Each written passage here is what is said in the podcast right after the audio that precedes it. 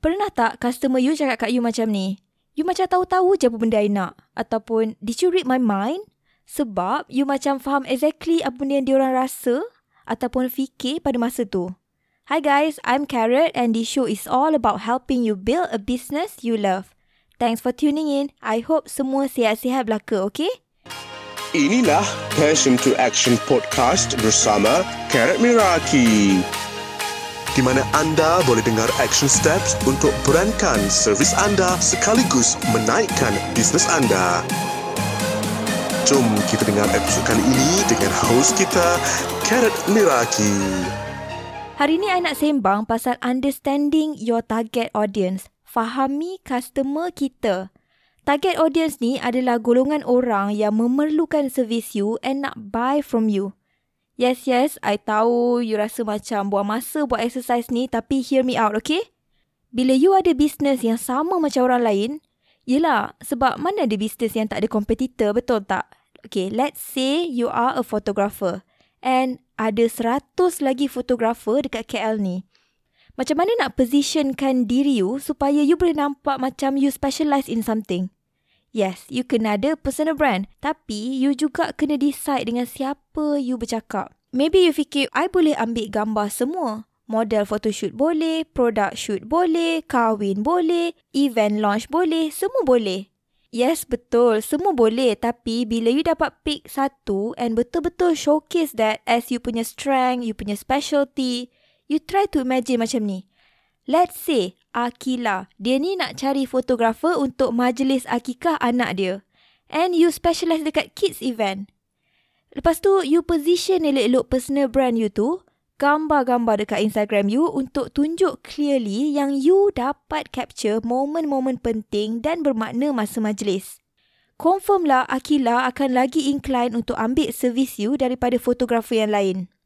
Dari personal brand you, gambar you post, caption you letak, semua tu you position elok-elok untuk Akilah ni faham. Yang specialty you adalah dekat kids event, birthday party, akikah dan sebagainya. So far clear tak ni? Okay, here's the deal. Before you start fikir pasal branding you, content you, gambar, caption, semua benda tu, benda first yang you kena fikir adalah pasal Akilah tadi. Sebab dialah yang you nak attract. Dialah target audience you. Branding you, gambar, caption, semua benda ni adalah untuk Akila faham yang you boleh bagi apa benda yang dia nak. Which is precious photo during her kids event. So macam biasa semua benda ni contoh je. The concept applies to any business.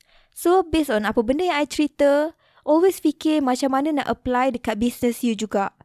Jangan salah faham. I tak suruh you tolak job kalau job tu bukan job event budak-budak. Sebab even if you just focus macam tu, akan still ada orang yang resonate dengan you and nak ambil service you, even though bukan untuk kids event. Sebab dia suka gambar yang you ambil. So, jangan risau pasal you kena tolak job, okay? Bila you tak clear dengan target audience you, message you pun akan berterabur and tak clear. And maybe even if potential customer you jumpa Instagram you, dia rasa macam tak relevan dengan apa benda yang dia cari. All because you tak clear enough. So, apa yang kita nak achieve dekat sini bila kita clearly show yang kita ada solution to a specific problem, lagi clear atau lagi senang untuk customer tu jumpa you and understand what you can offer. Mentor I, Peng Jun, pernah cakap benda ni kat I. There will always be a market at any price.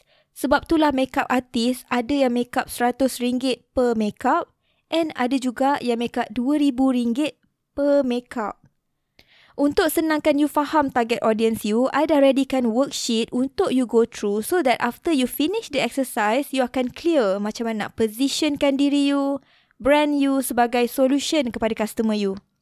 Ada dua area yang kita kena cover bila kita cerita pasal target audience ni. Demographic and psychographic. Demografik ni benda-benda basic macam umur, jantina, kerja apa, gaji berapa, duduk mana, dah kahwin ke belum, anak berapa. This is more about setting your baseline and untuk faham cara diorang communicate sebab orang umur 20 dengan orang umur 40, cara cakap pun lain sikit. Sama juga dengan gaji, kalau gaji rendah sikit, maybe akan more interested in affordable services, packages, compare tu orang yang gaji besar sikit, maybe akan suka servis yang lebih premium. So dari demographic ni kita boleh set target market kita. Okay, kita move on to the thing that will make the difference. Psychographic. Psychographic ni is all about internal, about apa benda yang ada dalam kepala customer you tu. Dalam hati dia, that's all psychographic. Psychographic ni yang penting sebab dia involve feeling. Dalam worksheet yang you download dekat carrotmeraki.com, ada lima je soalan yang I dah prepare untuk you.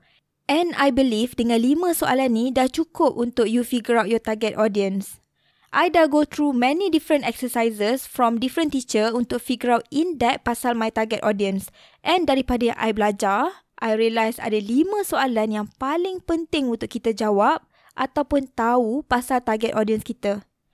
Okay, untuk senangkan kita, let's say target audience ni nama dia Akila. Kita pakai daripada contoh fotografer tadi. Soalan pertama adalah, apa yang Akila nak? Apa benda yang dia teringin? Soalan kedua, apa masalah yang Akila ada? Apa yang dia kena go through? Soalan tiga, how is the problem affecting Akila's life? Stress ke, sedih ke, depressed ke, tak boleh tidur malam ke? Soalan empat, apa yang halang Akila dari selesaikan masalah tu? What's stopping her? And lastly, soalan lima, macam mana you boleh selesaikan masalah Akila? Masa ni lah you jawab, macam mana produk you boleh selesaikan masalah Akila tu? Untuk you jawab soalan-soalan tadi, you can ask from people yang you rasa macam diorang adalah you punya target audience. So jawapan akan lagi tepat sebab you tanya straight daripada orang yang go through that. But let's say you macam masa I baru-baru start dulu, this is what I did. I bayangkan macam I lah Akila and I lah yang ada masalah tu. Kiranya I put myself in her shoe and bayangkan apa benda yang I rasa and went through. Now, over time, I dah start ada audience. I selalu buat survey untuk I lagi clear pasal target audience I sendiri. So, you just take around 2 hours untuk buat this exercise. Try untuk tulis sespesifik mungkin. And trust me, you akan dapat figure out macam-macam sebenarnya konteks yang you maybe sepatutnya guna tapi tak pernah sebut sekali pun dekat page Instagram you. Uh, tapi ingat, jangan streskan diri you atau take too much time sebab bila you ambil masa terlalu lama untuk figure this out, you akan macam kurang semangat. So, I encourage you lepas habis je dengar episod ni, terus klik the link dekat show note I ataupun pergi carrotmeraki.com and download cheat sheet tu, okay? Don't worry about being perfect. Focus on getting the basis down dulu. Nanti over time, you can keep coming back and refine it. By the way, you boleh ambil extra step untuk research pasal target audience yang you nak cari ni. Menerusi page ataupun profile influencer ataupun orang yang provide benda sama yang you provide. Sebab orang yang dah famous ni usually akan dapat banyak soalan dekat komen-komen dia. So, bila-bila you rajin, just go through those. Dari situ, you boleh dapat banyak input. Okay, now it's action time. Pergi buat exercise tu and after you done, DM me on Instagram at carrot and let me know exercise ni membantu ke tak. Or if you have anything to ask, just DM me ataupun email me at hello at carrotmeraki.com. There you have it. I hope you enjoyed today's episode. Thank you so much for spending time with me. I hope you join me in the next week's session. I cannot wait to hang with you again next week. Oh, and if you enjoy this podcast, please help me by leaving me some review and subscribe. Okay? Bye for now.